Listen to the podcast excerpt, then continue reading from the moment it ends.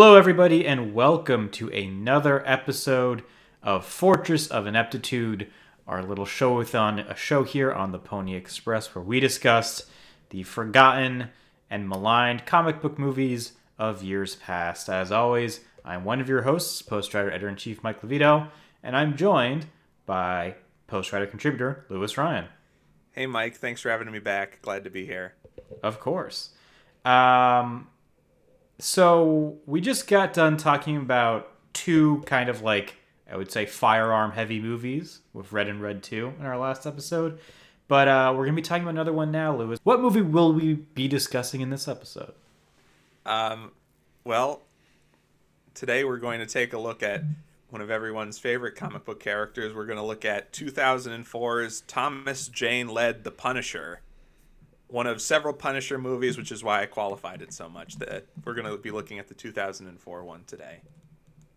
Yeah, it is the uh, the third feature length Punisher movie, and the second to be called The Punisher. Um, and yeah, what we're going to be watching this this movie that I feel like really, um, it definitely we you know we say like kind of forgotten and maligned. This is definitely a forgotten movie. Like this is a movie I don't think, unless you're really into the Punisher, anybody really thinks about very often anymore. Do you remember when this movie came out? I do. Um, I remember seeing the poster for it in the um, in the cinema back when that used to be a thing. yeah, I remember seeing ads on TV, and they there's a shot of him using the bow and arrow, which he uses in the climax of the movie, and me thinking like, "Huh, it's weird that he's using a bow and arrow." I didn't know he used bows and arrows, and also like I remember thinking like, you know, this seems like a movie that, even though it's technically a comic book movie, I, I'm probably not allowed to watch. Um, and so this is like, uh, this was the first time I saw it. Was, You're was- not allowed to watch back back in the day. Right, yeah, yeah. When I was in fourth grade when this came out. Um, You didn't. You didn't ask your parents for permission to watch this movie. This No, year, no. I, I kind, I kind of figured that a movie about a uh, depressed um, FBI agent who, who, who dedicates his life to to murdering mobsters would be a non-starter. Um, it, it still took it took my grandfather's cosign to get me to see the 2002 Spider-Man. So, um, I thought this this I, I kind of knew this would be kind of a tough sell. Um, Yeah. You definitely need your parents' permission to see this. This might be the hardest, hardest R-rated movie I've ever seen. I was like, "Oh my god, how how are they even getting away with this?" It's like unbelievably hardcore rated R film. It is. Um, for, forget David Cronenberg. You know, forget uh, Quentin Tarantino. You want to see some real gore, some real blood and guts, some real freaky stuff. yeah. This makes Crimes of the Future look like going in style. It really does. Um, just the hardest, grittiest uh, comic book movie ever made. Um, no, But but I guess before we get into the movie, should we should talk about the character of the Punisher, right? yes, yes, we definitely should. Um, do You got to make up for last week when um, neither of us knew anything about the comic book read. No, we didn't. Uh, do, do you do you have feelings, strong feelings about the Punisher? Are, are, are you are you read up on him? Like, what's what's your relationship like? Okay, so you you know me pretty well, so you I think if you if you would know asking me like Lewis, are you a fan of the Punisher? You would probably think I would say I am not a fan. Yeah, but I, I actually do enjoy the Punisher quite a bit. But here's my hot take. Yes, Um, I like the Punisher when he is not in the Marvel universe. okay, I have not really read that much of the Punisher, like in, like you know, him hanging out with Spider Man, him fighting with Galactus. I have not read that that sort of Punisher. Yeah. The only the only thing that comes to mind is in um, the 2015 Secret Wars when like the universe is being destroyed in issue number one, and like all the villains are like partying in like the Kingpin's penthouse, and then the Punisher just comes in and starts shooting everybody. Um, and I know he's in Civil War, which I haven't really read. I I don't remember him being in Civil War very much. He he's like uh, he starts killing people, and Captain America starts beating him up. and he's not going to fight. Punisher won't fight back because it's Captain America. Yeah. Yes. Yes. That does sound more familiar. Um, yeah. I so I, I admittedly have not read a lot of Punisher stuff. Most of the Punisher stuff that I have read has been like through the prism of Spider-Man or Daredevil or something like that. Um, and I, I kind of agree with you though. He he he is an awkward fit to the Marvel universe, right? He is not really like a superhero. Um, he is just kind of like a, a, a, vigilante who wears a skull on his chest and, and goes around killing people. Um, and yeah, I, I'm fine with like the idea of the Punisher, but like when when I always think of him in kind of like you know like a Marvel context, like I think of the uh, the the Punisher War Journal series that came out right after Civil War, and I remember, I believe at the beginning of that series, uh, he he kills Stilt Man, and it's like a thing where he like kind of like blows up Stiltman's like legs with like a rocket launcher and then shoots him in the head, and that to me just kind of always encapsulated like the awkward fit that the Punisher has been in in kind of that that more traditional comic book environment where Stiltman's like this goofy villain, and then you have the Punisher come in and just kind of like, you know, put put one between the eyes. But I did enjoy actually quite a lot the the Netflix Punisher series starring Jon Bernthal, partly because Jon Bernthal is just like an incredible actor. I can watch him do anything. Um, although I never really finished the second season, and I think because I think that one kind of like portrayed him as like the the right amount of like unhinged, but there was also like room for some tenderness with actually him and, and micro of all people. Um, so you know, I I'm I'm open to enjoying this character, even though I I've never really kind of like been like a true blue fan. I would say. Um, yeah, most of what I read of the Punisher has been uh, written by Garth Ennis, um, you know, who writes a lot of whose milieu is sort of writing the sort of dark, gritty. Mm-hmm. Um, quote unquote heroes that are, aren't afraid to like kill people. Um, so he writes a lot of stuff. He doesn't really write like the big mainstream characters like Superman or Batman. He sticks with like the Punisher or his own like created characters like the Boys or Hitman. Um, so a lot of the Punisher stuff I've read is uh, I've read a lot of like his Marvel Knights, which was mm-hmm. like basically an initiative to like we're gonna like create jumping on points for certain characters that it's like they're kind of set outside of like Marvel, like they're in their own little universe. Like the Punisher had one, Inhumans had one, which was really good. Um, Black Panther had one. So I read like the first dozen, 20 issues of the Marvel Knights run. And then there was later, and Garth Ennis did like a very dark, serious take on like the Punisher as like this very much an anti hero character, but it was also kind of like a black comedy. And then later on, he took that as far as he could go. And then they did Punisher Max which which is a very mature take on the character, where he, he pretty much wrote him as like a full blown sociopath, where like half the fun of reading it becomes that like the audience realizes like oh the Punisher is kind of a bad guy and like like the uh like the people he's fighting have like a good point trying to like take him down. right. You know what I mean? It becomes mm-hmm. like the end of Breaking Bad where it's like half the fun is like you want to see him get caught mm-hmm. or killed or whatever. So that's sort of the take. So I was interested to see um, sort of this reflected in the film. In the film, uh, we can talk about it later. Kind of adapts the first arc of the Marvel Knights run, which mm-hmm. is called Welcome Back, Frank, uh, which I've read. Um, so we can talk about that. But um, what were your expectations going into this, Mike? Because um, I I had expectations going in. I don't know if you were thinking too much about it before you watched it. Yeah, I I don't know that I had a ton of them. I think I was expecting it to be um, a little more. Um, I, this isn't going to make a lot of sense, but I was expecting to be a little bit more like kind of like like uh, Eminem and Mountain Dew, if that makes sense. I I was expecting it to be kind of more like, um, in a way, a little bit more like the Daredevil movie that we watched uh, earlier on. Um, but what I think actually happens is that we get this this character, and he feels like in a way they're trying to fit him into kind of like the surrounding of what feels like a more traditional superhero movie in some ways, or at least that's how I interpreted it.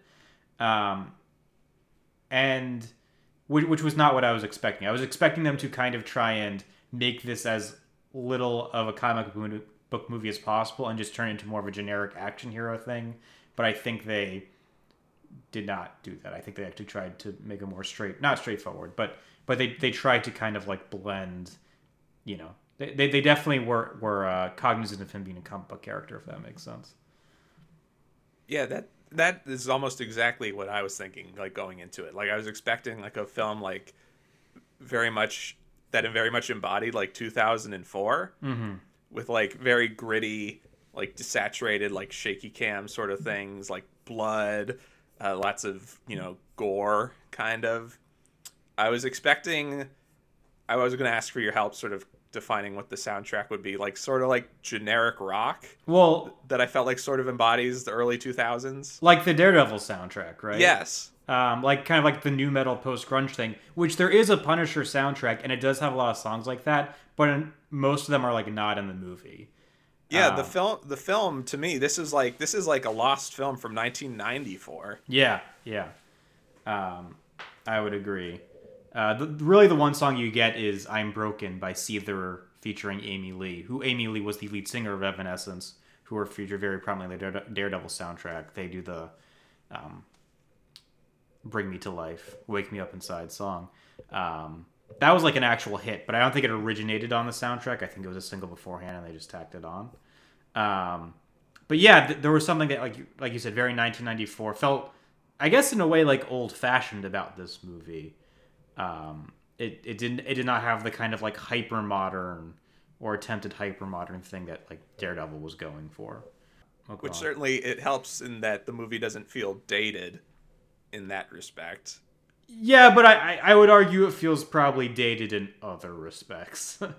um, this when I was reading about this after I watched it, it talks about how like its uh, its budget was smaller than like the average action film budget at the time, and I actually feel like that kind of shows in certain scenes.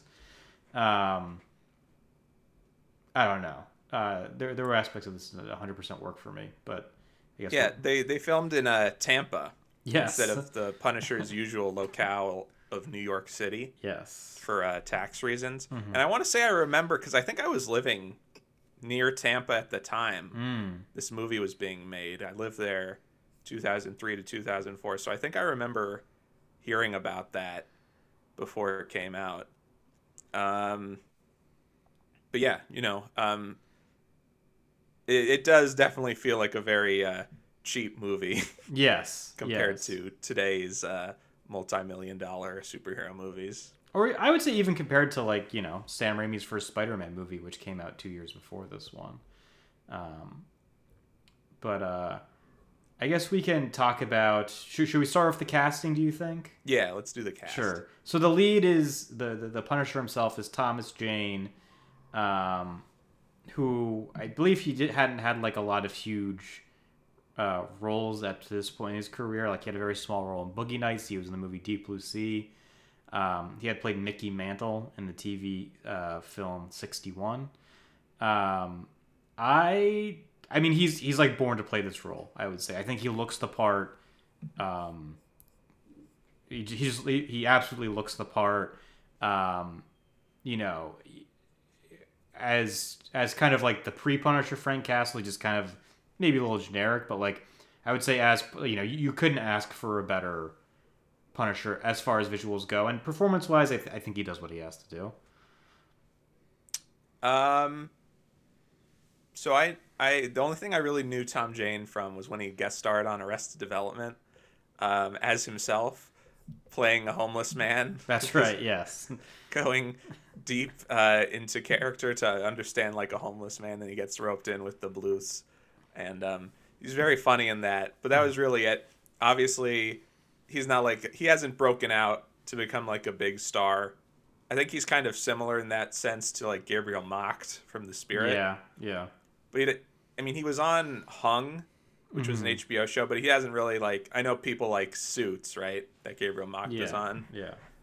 Um, you know, he's not. He hasn't broken out to become a big star, so I was kind of trepidatious because, like you said, when the movie started, we were sort of introduced to a character who's like not the Punisher. Yeah. Because it's deliberately like Frank Castle before the tragedy that unfolds. So I was like kind of worried because he seems like really happy and nice. I'm like, oh, is he gonna be able to pull this off, being the Punisher? But then, uh, yeah, he did. He did quite well. It wasn't something where I was like, this man is the definitive the Punisher, Right. like forever. You know, where it's like, wow, I don't want to see anyone else waging a war on crime, but this man. Um, yeah, I, th- I thought he, he was effective once once we actually got to the Punisher stuff. I was a little bit unsure in like the beginning portion of the movie, but um, he he won me over. He he nailed the part. I think. Yeah, we're introduced to him when when he's undercover. He's an FBI agent, and he's undercover Oh, yeah. pretending to be a like I guess German arms dealer, and he's blonde. So I didn't even pick up that that was Thomas Jane at first, because I, I did, but I was like, that is that Thomas Jane? That can't be. They're they're introducing the Punisher this way. yeah, it was very strange, and so yeah, that that really threw me off. And he's like, you know, he's he's a happy family man, right? Like he seems like kind of you know not very troubled. Um, but and so it is a little odd to, to see, but then as, as he gets kind of darker and darker, it, it makes more sense. Um, his his adversary in this movie is is Howard Saint, the mobster Howard Saint, owner of the uh, eponymous Saints and Sinners Club in Tampa, the hottest spot in town, played by John Travolta.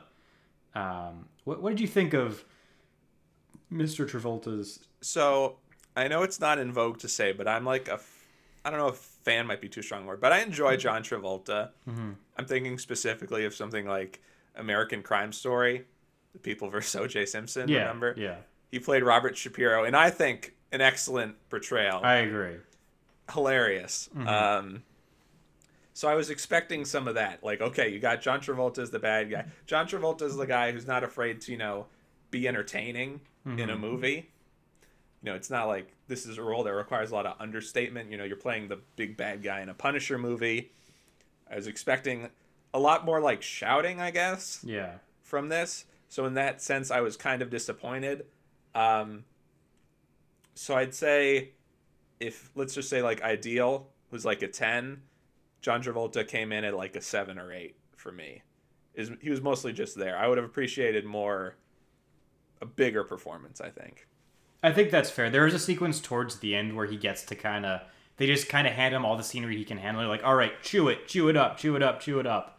Um, and we, we can kind of unpack that sequence later because it's the one that really stood out to me on this movie. But I would agree with you. Yeah, he's not like uh it was not a completely like satisfactory performance. He doesn't really have to do a lot. Like I don't think you would say that Howard Saint has a lot of like defining, not the character per se. Like like the comic book character, I don't really know much of if, if there even is a comic book Howard Saint. Um, but the uh, it, in in the film, like I don't know that he has a lot of defining characteristics that like set him apart from any other kind of generic villain. Um, Um, yeah. I, I don't know if John Travolta was that invested in doing this movie. It was probably just a paycheck for him. I um, for whatever reason, when we've been doing these movies, I've been sitting and like watching the credits yeah, play out, and uh, this is the first time I've ever noticed where it was like catering provided by so and so, and then it was like Mister Mister Travolta's catering Oh wow. provided by. It was like, wow, he got his own catering. So I wonder how if this was like kind of a Bruce Willis situation where he was like he was able to like uh, obtain a large portion of the budget just to ensure his you know presence in the film because this is definitely he is he is promoted above Thomas Jane. Like when this movie came out, it's similar to like Gene Hackman as Lex Luthor or Jack Nicholson as the Joker in Batman. This was definitely like John Travolta was like the big name because it's like people weren't going to go see a Thomas Jane movie, you know, on his name alone. So I wonder how much of they had to sh- uh, that they had to shell out for in order to get John Travolta in this. Yeah, I mean, he, he's probably far and away, like at this point in 2004, the biggest star. And probably at this point in 2023, he's the biggest star in this movie as well. There aren't a lot of like huge names. I mean, you have Roy Scheider, who plays Frank Castle Sr. at the very beginning. Um, you know, you would think he's probably the, the other like very notable actor. Um, you have Rebecca Roman, who Rebecca Romijn. Romijn, excuse me, um, who I mean, most people. Well, if you're listening to this podcast, you you probably recognize her as Mystique from the original three X Men movies. Well, you probably wouldn't recognize. her. well, yes, that that's a very good point. Um, and and she she's kind of the to the extent that there is a love interest in this movie, she's it. Um, and and she's kind of one of one of three basically like societal outcasts kind of that are neighbors with the Punisher when he comes back to Tampa after his family's killed. Um, the other two being John Pinette, who plays a character named Bumpo, and then Ben Foster, who plays a guy named Spacker Dave. Ben Foster, who's kind of popped up in a lot of stuff recently. Uh, Hell or High Water is the one that stands out for me. Um, and he also played actually uh, the Angel in X Men: The Last Stand as well. Um, what, what, what did you think of, of that that trio of, of characters? Uh, I thought they were good.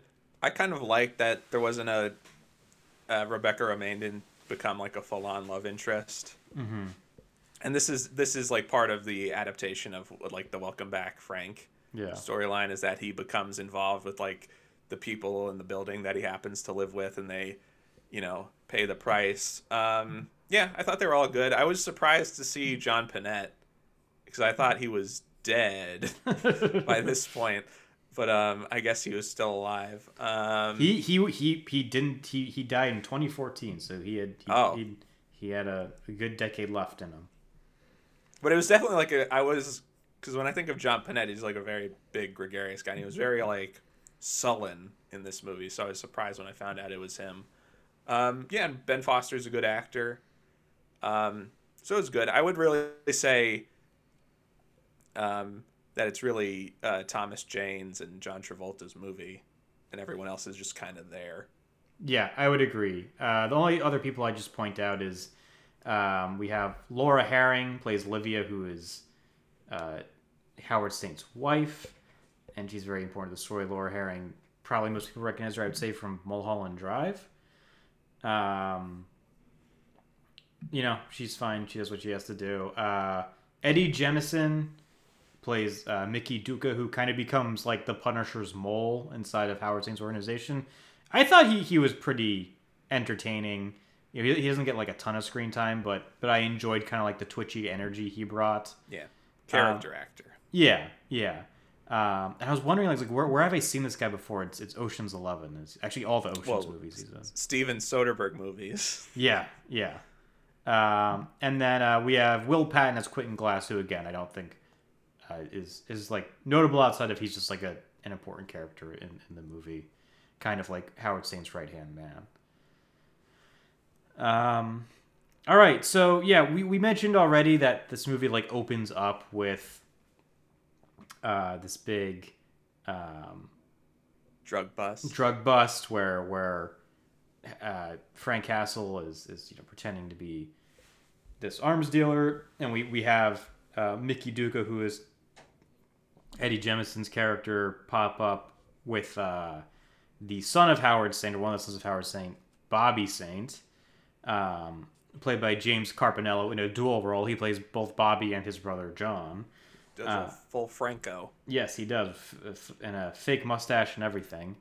Um, they they weren't expecting him to get there, so the bus kind of goes wrong. Like they fake uh, Frank Castle's death, and then they actually kill the Saint kid. And so basically, Howard Saint finds out about this. They find out about Frank Castle, who it turns out is retiring from the FBI and moving to London for some reason. Um, but before he's going to do that, he, he he goes to his family reunion in Puerto Rico. Um, and the Saints decide we're going to kill literally every member of his family, not just his wife and kid, literally every member. And they go down to Puerto Rico and they do that. What did you think of? So this is like really the first big action sequence of this movie is like the massacre in Puerto Rico, and then also Frank trying to fight back against it. What do you think of that that whole bit? It just made me think. I wish this movie was like more directed in a more visually interesting way. Mm-hmm. Because like when I was watching the action scene, the the movie I was thinking of the most was The Birds 2, which was like a made-for-TV sequel to Alfred Hitchcock's The Birds. Because like this director, uh, Jonathan Hes- Hensleigh, I believe is his name. I think Hensleigh. pronounced- Um, he, he was primarily a screenwriter. Wrote one of my favorites, Die Hard with a Vengeance. Mm-hmm. Um, and this is like one of his first directorial movies, and obviously we mentioned the budget was really low. Um, but uh, I, this there was no absolutely no style to the movie at all. I would say it was very conventional. So I think it was like, you know, I'm certainly not going to say this was like badly directed, where it was like, oh, you could see the boom mic or, you know, this this this was a dummy that was being shot, or you know, I didn't really believe that Roy Scheider got shot in the back. It was all fine, but I was just thinking, like, imagine if Breaking Bad was directed this way. Right. How absolutely boring would Breaking Bad be if it was directed this way?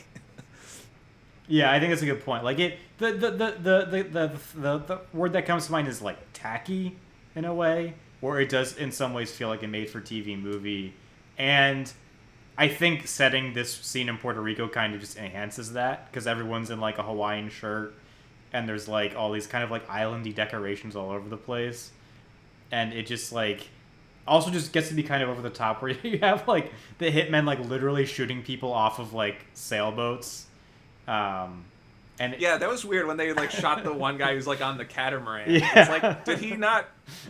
Was he still enjoying himself on the catamaran? Did he not see everyone else getting shot on the beach? Yeah. It- yeah. Did he not hear the? But- We'll go on. The the, the being set in uh, Florida primarily made me thought think a lot about um, Dexter, Hmm. the TV show Dexter, because this really felt like this was this felt to me like a two hour pilot for the Punisher show Yeah. on Showtime. This this had that like level of quality to Yeah. it. I thought you were gonna say Burn Notice for a second, another uh, Florida-based TV show that actually kind of reminded me of as well. I feel like Burn Notice. I haven't watched Burn Notice, but I feel like there's more swagger about it than this had. Yeah. Oh, absolutely. Yeah. There, there is, and I would say uh, um, probably some more style. I wish. Bruce Campbell was in this. Yes, yes, absolutely. He he would have he would have elevated it for sure. Um, so yeah, we, we get this this whole this whole sequence. Um, And it definitely it, it changes the character's origin because it's usually just like his wife and two kids, I believe, that are in the middle of a shootout between two gangs in Central Park, and this turns into like a giant family reunion. right, right. Um, which the like the Roy Scheider points out, it's like the first time they've all been together yeah. in a while, and it's like what? yeah, yeah. Um, it also like, and the thing that also kind of makes it like I found a little disappointing in a way is that like also in the comics it's like one of the reasons like he becomes like this vigilante is not just because his wife and kid died, but because also like there's like a failure of the authorities to like prosecute because of like internal corruption. And so he decides, you know, the law is inadequate, and he decides to take the law into his own hands. Whereas in this, it just th- there's no such like betrayal, right? Yeah, they they kind of set it up, but there's no real um, follow through on it. Yeah, we get like the like the closest thing we get is that There, one. there's a scene when he's outside of the courtroom. Yes, And he's yes. like, it's been five months and no one's been arrested for my entire family being killed. And the guy's like, now obviously you're upset. yeah, and he goes upset. He, I forget exactly. Like, oh, I, I I know what you're gonna bring up. the, well, bring up the, the- Yankees. Yeah, yeah. And he's, he's like, I used to get upset when I stubbed my toe or something like that. But he ends with like, I used to get upset when the Yankees won the series. and it's like, I wonder what baseball team he was a fan of. Like, is he like a Red Sox fan? Like, I, or is he just like one of the first Tampa Bay Devil Rays fans who were founded only uh, six years, you know, before this movie came out and are now divisional rivals of the Yankees? I, I don't know, but um, that was a very Yeah. odd. Uh, This Odd this moments. dialogue is playing to the cheap seats. Yes, yes. Um, But uh, I I found out apparently that there was a whole subplot mhm, related to this that was cut and is in like the extended version of the movie. mhm. Because like remember he has that partner at the beginning. Yes, yeah, yeah. It turns out he would have been working for Mr. Howard Saint, Ah, and he would have had to take care of him. So that that reinforces that the law is sort of ina- inadequate and vulnerable to corruption. But that is that is just gone yeah. from this movie. well, apparently, like, um, the dir- Jonathan Hensleigh, the director, was like, yeah, if I wanted to like make the movie I wanted to make, it would have been like four and a half hours long. Like they had a a lot more like planned. Like apparently there were going to be scenes like eh, during like he, he was supposed to be like a Gulf War veteran, and there were going to be scenes like in Kuwait at the very beginning. And apparently on the DVD there's some special features like and there's like a stop motion um, like sequence in Kuwait. And I don't know if it's stop motion like that was it was always meant to be that way or if it was just like they just kind of modeled it out before they actually were going to make the movie, but um, yeah, it seems like the, their ambitions were kind of larger than than their budget allowed.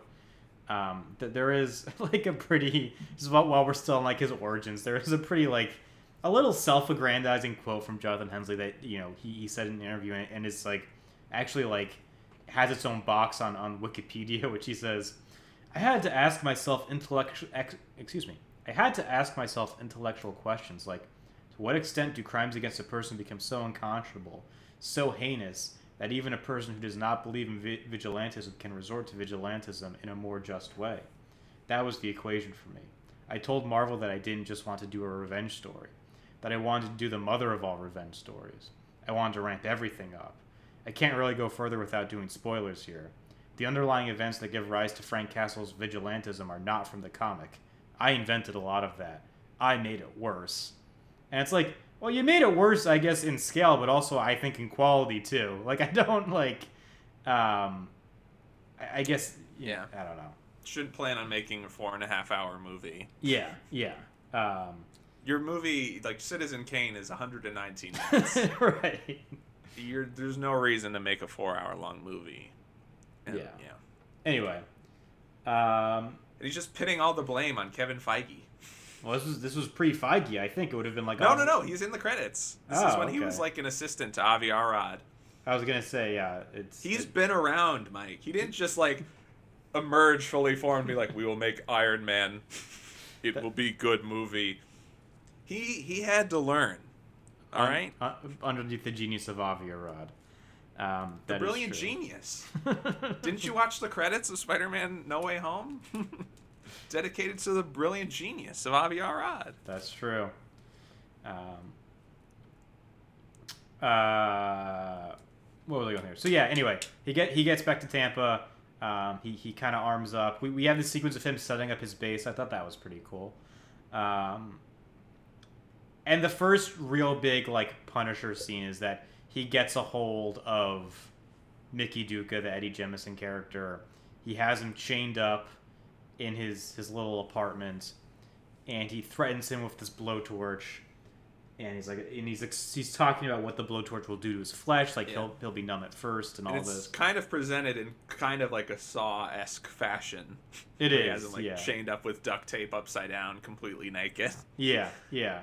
Um, but it turns out he's just using a blowtorch to to sear a steak, and he's actually poking Mickey with a Popsicle. popsicle. But of course, Mickey thinks it's actually the torch, and he freaks out. And this to, this to me was kind of like I don't know. What do you think of that scene? Because to me, it was like the. I just think it kind of highlighted the awkwardness of the movie in general. Oh, I like that part. you did? Yeah, I was worried it was just gonna be like they would show like gore, Yeah. but it's actually mildly clever, and it, it wasn't because it would have been a little bit cheesy, I guess, for the movie to go from you know he's the happy-go-lucky guy at the Mhm. beginning to straight up to like burn his skin off, melt him, and then it's like there's nowhere for the character to go after that. So I, I liked it. It was it was funny. Yeah, I, I guess so. It, it definitely was funny, um, but I don't know. It still did kind of like highlight to me like the, the, some of the tonal issues with this movie. Um, but uh, anyway, he, he basically recruits Mickey because I I couldn't tell was Mickey like the whole thing is that the Saints are holding him in contempt because you know he's kind of uh, responsible for the death of their son, but was he and then it shows him doing all these like jobs for them like including being like a like a valet at their club was he like always a valet for them or do they like press him into service as punishment like i couldn't tell Um, he's like Chris on The Sopranos. He just does whatever needs to be done. Like Chris was would drive around Tony. He'd work at the stockbroker place. You know, he'd make collections. You know, just a mob guy. I mean, I don't know how it works. You know how it works. I don't know how it works. that's true i am italian when you said chris i thought of our friend chris and i was like i didn't realize he did this I'm not a monster. um, uh, so yeah. Anyway, Uh, I do want to mention that at the beginning we get a scene of Howard Saint shooting and killing one of his men, Yes. clearly establishing he's a bad guy. Which I remembered when we talked about Daredevil. Mhm. That was kind of something that was missing with the Kingpin. Right. Yeah. Yeah.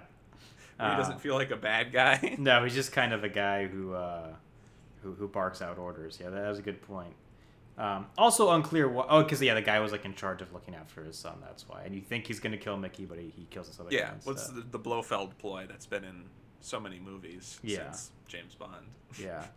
I will shoot and kill my own men. Mm-hmm. That usually happens when it's like there's someone that's a turncoat inside the organization, Yeah. but everyone all everyone works for Howard Saint, so he just is like, instead of killing you, I will kill you.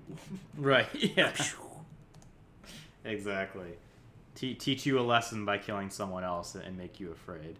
Um, so the Punisher does all this sort of like research and advanced work, learning about the Saint operation. I will say the one thing I learned from this movie that I did not know uh, beforehand was for whatever reason I always thought the Cayman Islands were in like the Pacific, but it turns out they're in the Caribbean.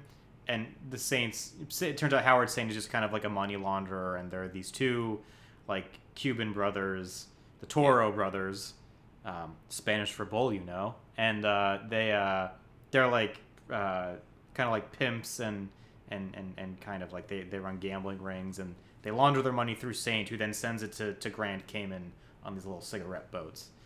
And so Frank gets Howard Saint's attention by um, breaking into his building and, and, and forcing these guys to, to throw the money out into the streets. And all these like seemingly like well dressed, seemingly like professional people are like clamoring over each other to get this money that's falling out of the window. yeah, no, it's funny. Yeah.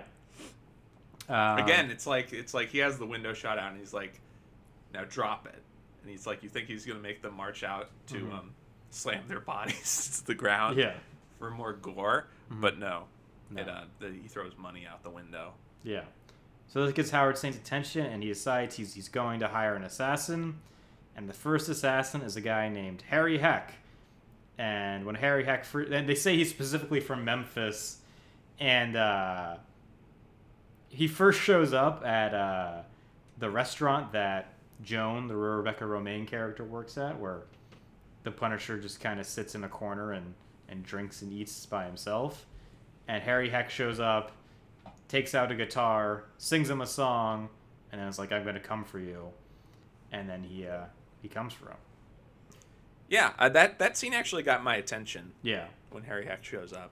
I and it felt like when you mentioned like there were parts that felt like the pilot for like a Punisher show on Showtime. Like this felt like it could have been kind of like a three episode arc on a Punisher show, or like like Harry Heck chasing after him. Like it felt like it was such a kind of like even though he's like he's just kind of looks like Johnny Cash basically, and turns out that the guy who plays Harry Heck actually played Johnny Cash on like a TV movie once. Um, but uh, it, it he seemed like too colorful a character to like die as quickly as he dies in this movie. Yeah, you could have cut out both of the scenes he's in. Yeah, yeah, The movie would have been unimpacted in any way. yeah. We, we get this scene where he, he chases Frank down as he's about to go over a drawbridge. So of course Frank does the whole jump over the drawbridge thing. Um, I did like how he got to see kind of like the the like steel windows of the car get deployed as he tries to shoot at him. And I thought the whole the whole bit with like the the, the ballistic knife was, was kind of fun too, where he literally brings a knife to a gunfight, but then he shoots the blade and, and kills him. It was fun and quick. Yes. Um, so we get that he, the Punisher, kind of becomes more friendly with with the, the group, the the kind of trio who are his neighbors. Um, he he breaks bread with them. Uh, you know, they, they say what they're thankful for because Rebecca Romijn wants them to. Um, we find out they're kind of you know troubled people. She tries to, to kiss him, and he's like, "I- "I'm not what you're looking for," which I, I did think was kind of a an interesting I don't know if subversion's the right word, but like an interesting, like stopping short of like I think you know we were talking about it, when Superman Returns how like the romance plot is kind of gone from a lot of superhero movies, and I thought this was an interesting way to both kind of introduce that element, but then also be like no, it doesn't really work for this character, and then finding a way to get to, to kind of just Yeah. stop short of it, but acknowledging that there would still be a tension there. Yeah. Yeah. You're right. Yeah, there's there's kind of like a similar situation in the Netflix show, but with Micro's wife, so it's extra awkward. Um, but it's also like one of the episodes that made me think it was a very good show. Anyway, uh, and then the Russian shows up, played by WWE legend Kevin Nash. Um, what did you think of the Russian, Lewis? Well, would you believe the Russian is a character from the comics? I well, yes, that that I did know. It it was just uh, it was funny because he like shows up and he's wearing like a pristine red and white striped shirt, yeah, and it's like, like oh this is definitely the character from the comics. hmm And this is when the film like went up a notch for me because it sort of went from just like kind of boring realism to like all right we're gonna heighten the comic bookiness of this a bit. So I I really like that part that part of the movie when the Russian showed up and they just like destroy yeah. Frank's apartment.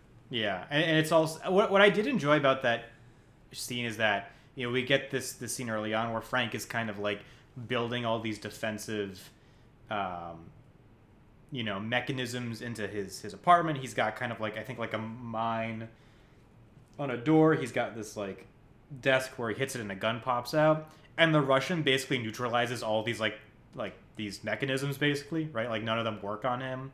Like he takes out the gun, he just he, he just twists the gun. Um, he's able to kind of get rid of the, the grenade or whatever it was. Uh, I enjoyed the way that like you know like the Punisher's like competence or perceived competence is kind of like the Russian is actually like a very good foil for him and effective. But you're right, yeah, it is like the most blatantly comic booky part, which is uh, still fun. It's, it's a good fight, and like you could tell too, it was like the director's like, right, this is where I'm gonna like cook because it's it's set to the that like opera song. Yeah. While, Oh, uh, mobile. yeah, yeah. While uh, and there's a whole thing where it's like they're fighting and they're like in the window that could be seen from the neighbor's apartment, but then when the neighbor looks back, back they're they're gone. It's very effective. Hitchcock. Yes. Yeah. Yeah. Real, real, real, real rear window influence in this Yeah. movie. The kind of scene that makes you want to put on your beret. Yes. Really analyze, soak in the um, Yes. mise en scène. Rebecca Romijn, the early 2000s Grace Kelly, discuss. Um, so we get all that, and then uh, that that really leaves Frank kind of bruised and battered. Um, and uh, Yeah, then, then the movie like kind of does a whiplash in terms of tone. Yes, yes, because uh, after that, um, Saints Men, led by Quentin Glass, show up. Uh, they hide, Frank and Rebecca Romijn hide in like an elevator shaft, basically. And uh, Bumpo and Spacker Dave are just sitting there, and Spacker Dave's got like all these piercings. He's got like three piercings in his lip, he's got one in his eyebrow, he's got a bunch in his ears, of course. And yeah, there's the whole scene where where Quentin Glass is trying to make him talk. He's like, "You and me are gonna like explore the nature of pain," and just starts pulling these piercings out of Dave's face, and it's a very you know it, it it gets more like Saw like at this point again. But they don't show anything. No, they don't. They showed like even like the aftermath. It's like he's got a lot of blood on his face, but there's no like visible holes. Um, but but you, you do still get. What were you gonna say? I was just I'm, I'm, I'm surprised Bumpo was just like able to just sit there. right. Yeah. Well, he got only- the easy end of the deal. Yeah. And he's he's so calm during it too. It's like like the one thing is like, well, Ben Foster like to me it's like he does like a really good job like reacting in that scene, or he's like clearly like in pain and kind of like, you know, he's he's very distressed. Um, but my whole thing is like, why why not just lie? Like, why not just say, oh yeah, he left? You know what I mean? Because they probably wouldn't believe him. I don't- guess, but you should at least try. I don't know. Um, but you know, kudos to them to to, to, to not talking, not snitching. Um, Because then the scene wouldn't happen. I guess so. I don't know. Um, this this is like the best part of the movie for me. The, these two scenes kind of back to back. oh yeah, yeah, I agree. Um, well, I'd say like everything. You're you're right when it k- kind of kicks into high gear when the Russian shows up because then like we, we get some real Punisher action. yeah. Uh, we get uh, there's apparently an old like paper slicer in in his apartment, so he takes he just takes the the slicer part of it and just whacks into some dude's head who's like guarding the apartment waiting for Frank Castle to come out. That was pretty cool. And then he he there's he fights with the guy who like killed his dad, who kind of reminded me of Dolph Lundgren a bit. And uh, I saw online people were making fun of this when he like he like like manages to like kind of hold his arm back and then like stabs his hand into like the back of his hip. Yes, yes. The guy's making noise like oh Yeah, yes, yes, yes. Yeah, it's a very weird noise that that guy makes. Uh, I forgot about that. Um, I, I, I didn't I didn't put it together. That's the, the same guy who kills his dad. Um, You got to watch this movie with your eyeballs glued to I, the screen. I really do. There, there's a lot of subtext. oh, we didn't talk about. Oh, we didn't talk about how at the beginning, the son, his son, he has a son in this movie. who's living in the doghouse. That one. well, there's that. But this is something I did not imagine in this movie. It was definitely like we want to turn this gritty character and make it more like a Spider-Man 2002 level movie. It's like the son buys Frank Castle Mm-hmm. Oh, the right, T-shirt yeah. with the Punisher skull on it. yes. His yes. dad's like, "Wow, thank you, son." Yeah. I love it. I did not see that coming. Yes, yes.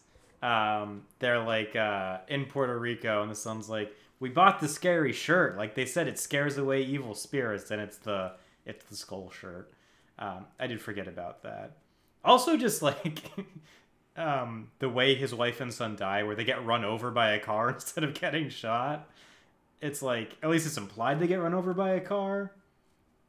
To me, Uh, I took it as kind of an homage to the original Mad Max Hmm. when uh, Max's wife gets killed. She get run over by a car? She gets run over by the. It's not the toe cutter, um, or maybe it is the toe cutter, but she gets run over like that, and it's. I think it's presented like the same way, where they don't like they cut away and then come back, and she's just like lying down on the ground. Yeah. Well, Jonathan Hensleigh actually did like specifically say that the original Mad Max was an inspiration on this movie. Um, some other movies he said were an inspiration on this movie: the Dirty Harry series, which makes sense. Um, the Getaway, which is a movie I've never heard of. Um, the Good, the Bad, and the Ugly. There was kind of like a like a gunfight scene towards the end, which we'll talk about. Uh, the Godfather, which I guess makes sense because the whole mob thing. Never seen it. it's okay. Uh, Bonnie and Clyde, which I guess is just kind of super violent, although I don't really see that.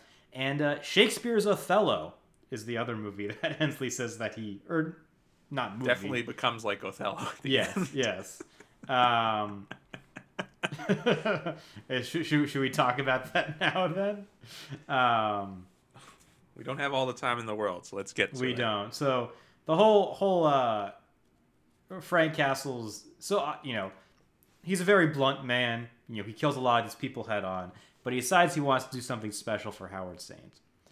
And uh, what he does is basically this elaborate ruse where he tries to make it look like Quentin, Howard's right hand man, is cheating on his wife.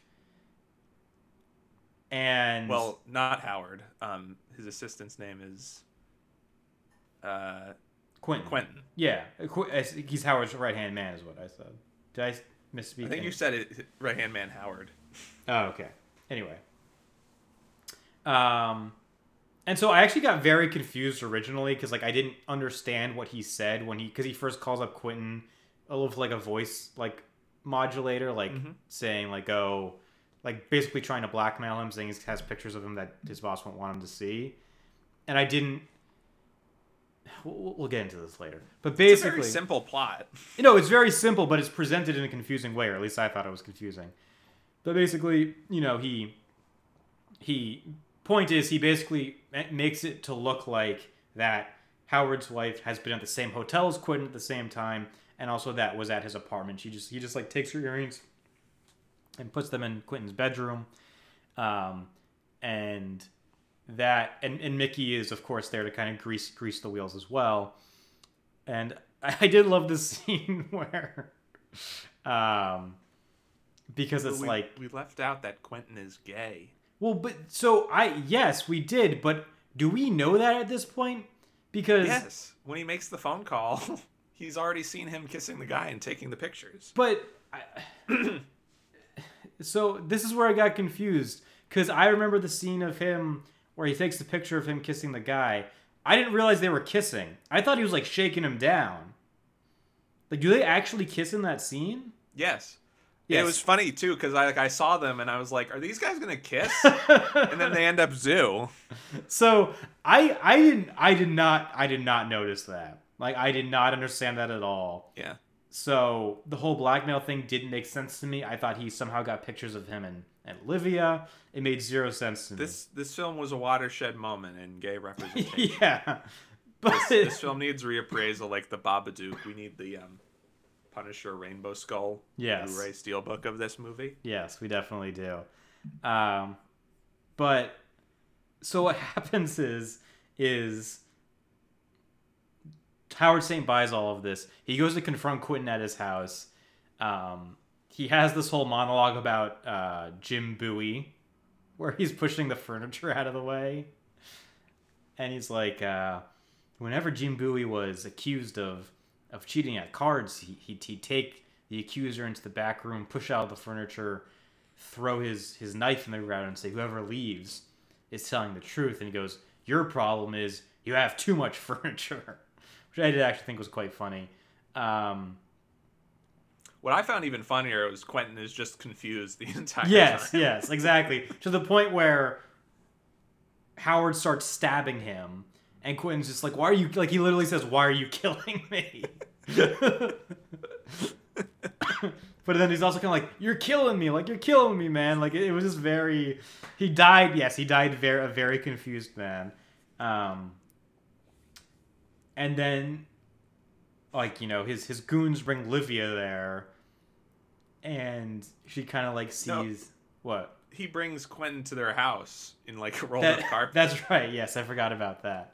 for Uh, Olivia to see, and he's like, "You've been sleeping with Quentin," and she's Yeah. like, "But Quentin's gay." so she says that, and I like I laughed out loud because I did not realize he was gay up until that point. So I thought this was the first time they were introducing that information. I was like, "Whoa! Like this is a big like it is really like kind of buried that. Like I this is like a real kind of like almost like a Deus Ex Machina. why, like why would Quentin care the whole movie if he if he wasn't gay? Well, that's the thing is like I that like I said that part made very little sense to me. I understand what was going on with the fake fire hydrant next to the, the car. Um, like I like I I was real like I got that he was trying to make it look like they they were cheating on Howard, but like the the picture part just made zero sense to me. And like like I said, because I I didn't see them kiss, I thought he was just like beating him up. Um, I was so confused. Um, But so anyway, the, the way she says, "But he's gay." It- like it, it, It's so it's funny. like they should have just played like a like a lightning strike after it, like the way like it's almost like dun dun dun. And that's how it felt to me because I had no idea. Um, but John Travolta's not convinced. He's like, "You'll say anything." yeah, so he tried. They they they get in his limo. She knows something bad's gonna happen. They drive through Little Cuba, and he goes, "Little Cuba, where I first met you." It's like, of course, the neighborhood used to be more colorful back then, but you'll fit in now because it's the place for whores. Which is just another incredible line reading from John Travolta. And then uh, he brings her to a bridge and he throws her off a bridge. And I was like, Uh, not uh, just a short drop, kind of yes. twenty foot drop. Well, that's the thing. I, I just assumed he was going to kill her by throwing her off the bridge, but no. He throws her onto train tracks right as a train was coming, and uh, she gets she gets squished. We get two stock female scream sound effects. Yes, yes. Um, so all that happens, uh, which leads to uh, Howard having a little get together at his club, where he all, all all of all of his hitmen it seems are there to meet with him, and he's there to just tell them that they're gonna get they already get fifty thousand each, but whoever kills Frank Castle will get fifty thousand more. And like he, he makes this announcement and then they just kind of like just kind of like hanging out having a good time uh, his son shows up and asks where his mother is and he's howard says she had to catch a train. It's like i guess i guess she did. Um, but uh, frank tracks him down to this club. He gets in he, he takes out the two guys at the, the bottom floor. They call up for champagne and boy does he send him some champagne. Yeah. It's uh, it's hilarious. Yeah, he, he sends like the bucket of champagne up on a dumbwaiter, and they pick it up and it's connected to a mine, and then it blows up the room. Um, he goes up there, he kicks a lot of ass, he stabs a guy through the bottom of the mouth, um, shoots a bunch of other people. He does. I, d- I did love the whole like the the thing with his son, who's like pinned against a wall. And uh, yeah, he's got one arm under like a column that fell over, yeah and his And- other arm's free, trying to grab the gun. And then Frank puts like a mine, ties it to like a very thin string. It's like if you lose your grip, then this is gonna blow up. yep It's a hell, hell of a workout. Yeah, yeah. He's like, you look like you work out. Um,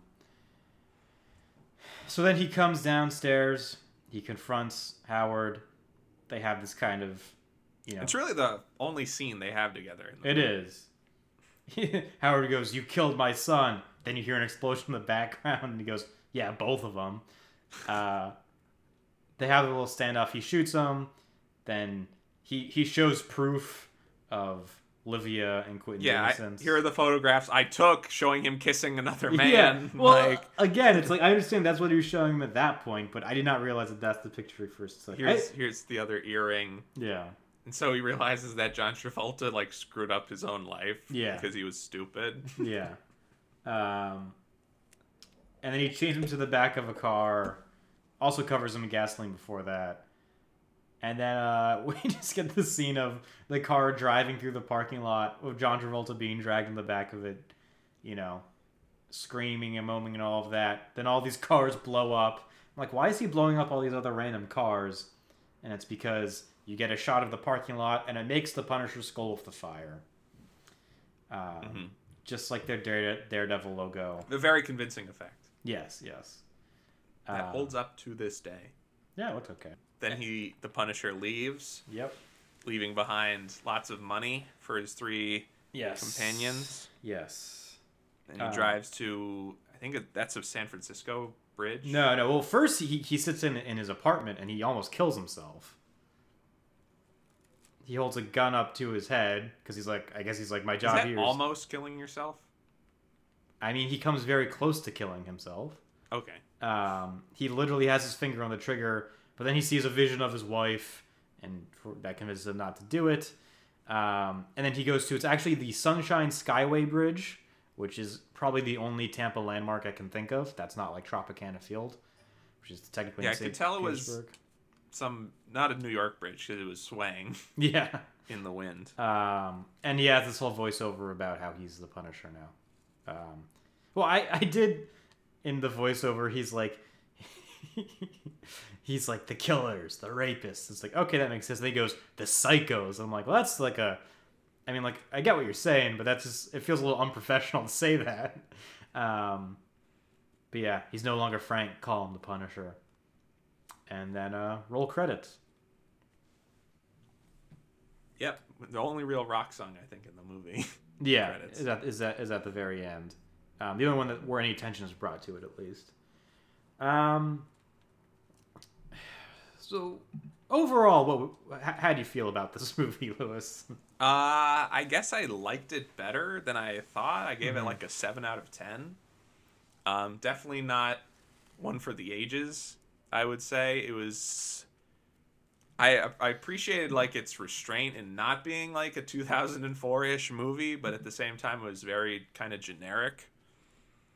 And there were a couple like pulpy moments thrown in there, but this is definitely not like the definitive Punisher movie for the ages. It isn't. No, again, it's like I I would not call this a good movie, but and it's maybe not as watchable as something like The Spirit, even, which I feel like is kind of like so bonkers from like the jump that you know I feel like you kind of have to watch it. Um, but I think there's like enough good action sequences and enough kind of like honestly it's like some campy moments that I think it's it's a, it's a pretty watchable movie. Um, maybe fast forward through the first 20 minutes or so, but I think it's it's worth watching. I again, it's not you might not ever want to watch it like again, but it's not it's not like a slog to sit through, I would say. There is a legacy to this movie, though. There is, yes. There there was supposed to be a Punisher 2, but there wasn't.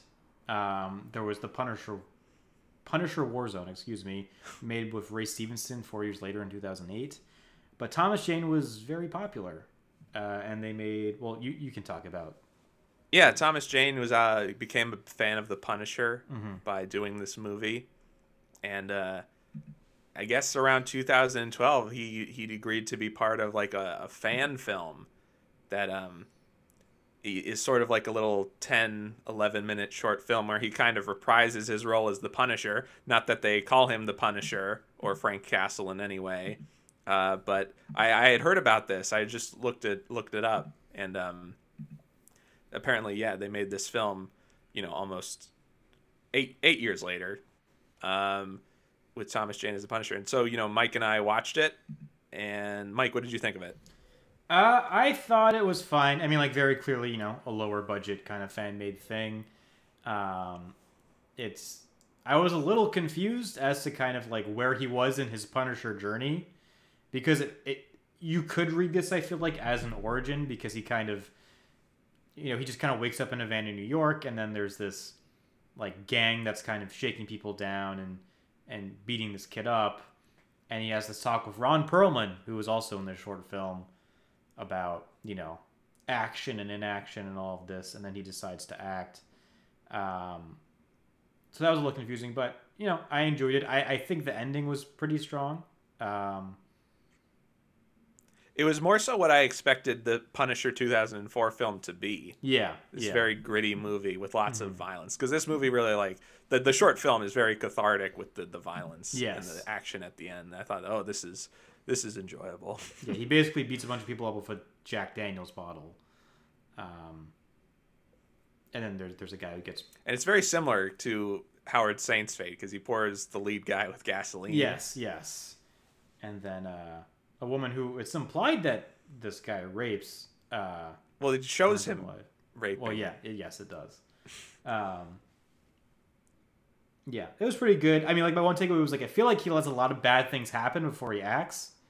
Um, but Well, how can he punish people if they don't do anything bad? I guess that's a yeah. He has to this isn't Minority Report. he has to see them commit a crime before he can actually act. Um, I did like the end where where he kind of like uh, you know, he, he does his laundry and this kid comes out and he's like, Mister, you forgot your shirt. And he's like, Ah, you can keep it. It's got a hole in it anyway. And it's the Punisher shirt. I thought that was kind of fun. Um, so yeah, I mean, it's it's ten minutes of your time. I, I would suggest you go out and watch that too. Is it better than the 2004 film? Um, is it better? I mean, it's I do. It's- does the Punisher really need a movie where it's like we watch the origin for like the first third of it? Can't I- the Punisher just exist? I, I was gonna say yeah. I feel like this does more of what I would want a Punisher movie to do than the 2004 movie does. So yes, I guess so. I agree. Um, and I, yeah, we don't. Need, I, I agree that we don't really need a long drawn out origin. We don't need to see. We don't need to see him literally draw out his family tree only for it to get destroyed.